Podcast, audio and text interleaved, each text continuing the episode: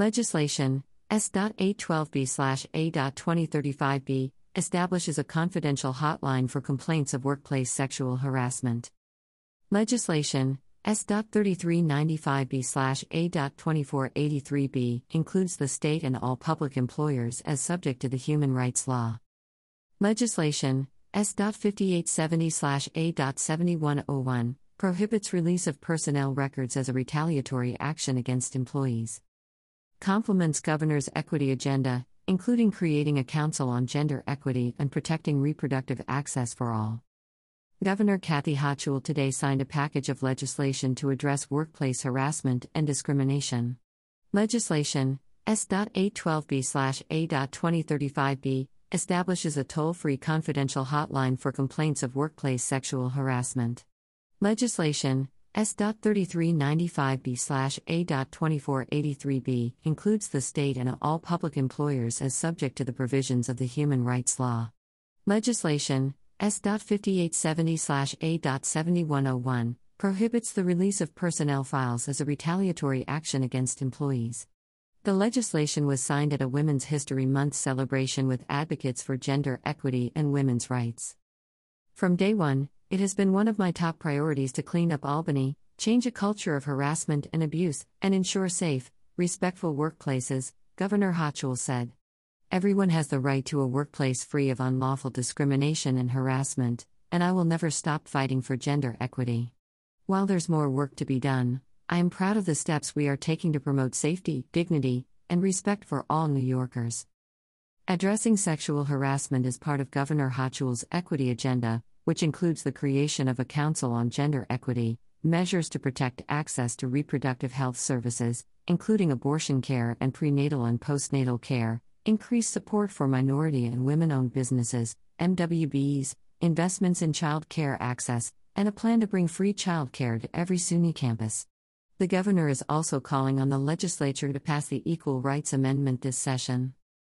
Legislation S.812b/A.2035b will require the Division of Human Rights to establish a toll-free confidential hotline for complaints of workplace sexual harassment.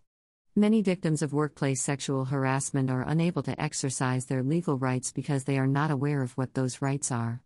The function of the hotline will be to connect complainants with experienced pro bono attorneys who will help make them aware of their legal rights and advise them on the specifics of their individualized cases. Greater than everyone has the right to a workplace free of unlawful discrimination and harassment, and I will never stop fighting for gender equity. Greater than. Greater than Governor Kathy Hochul.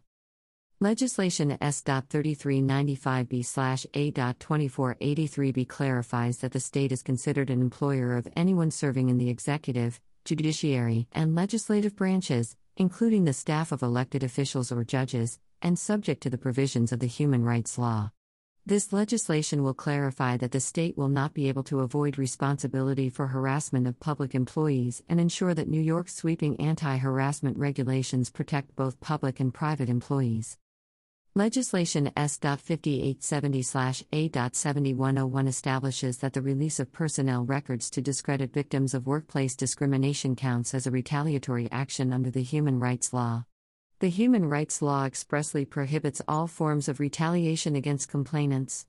This legislation clarifies that the release of a personnel record counts as retaliation except where it is necessary to comply with an investigation. This bill also provides additional recourse to victims of unlawful retaliation under this new provision by allowing them to file a complaint with the Attorney General who may commence a proceeding in state Supreme Court. State Senator Alessandra Biaggi said, in the wake of last year's events, New Yorkers have made it abundantly clear that they stand with survivors of sexual harassment and will not tolerate any failure to hold abusers accountable in the workplace. It is the duty of the legislature to build upon this momentum and enact legislation that will protect workers across all sectors to create a safe and harassment free New York. As the sponsor of S.812b, which establishes a toll free confidential hotline for complainants of workplace sexual harassment, I am proud to see this bill signed into law, further strengthening New York's sexual harassment protections. Today, we ensure that all sexual harassment survivors have the opportunity to openly seek justice as we work to build a safer New York for all. State Senator Andrew Gounardes said, For decades, an entrenched culture of abuse and corruption has silenced survivors of sexual harassment and discrimination. I want to thank Governor Hochul for signing these bills and listening to those who wish to speak up, and to ensure all workers are safe and protected in their workplaces. This would not have been possible if not for the fierce advocates and survivors who channeled their lived experiences into action, and have fought for, and won, tremendous protections for all New Yorkers. Assemblymember Yuh-Line Niou said, In 2019, my colleagues and I passed landmark sexual harassment protections for all New Yorkers, including mandating that all employers have a sexual harassment policy, employee training, and a clear complaint and investigation process which better protect New Yorkers from any form of harassment. With the passage of my bills, New York closes the loophole that leaves state staff vulnerable to sexual harassment and creates a hotline that provides victims of sexual harassment with crucial resources and legal assistance. I am proud to have sponsored these bills in the Assembly and want to thank Governor Hochul, Senator Gounardes, Senator Biaggi, and the advocacy groups, like the Sexual Harassment Working Group, who made this possible. Assemblymember Jessica Gonzalez Rojas said, No New Yorker, no woman should ever fear being retaliated against because they have come forward about being harmed by someone in the workplace. With the signing of my bill today, we are sending a strong message to victims and survivors across New York State that they are not alone and will be heard, and we will protect them. Doing this during Women's Herstory Month is particularly meaningful because we know that black women are disproportionately represented among women who file sexual harassment charges, and one in three women who file these complaints also report retaliatory action taken against them.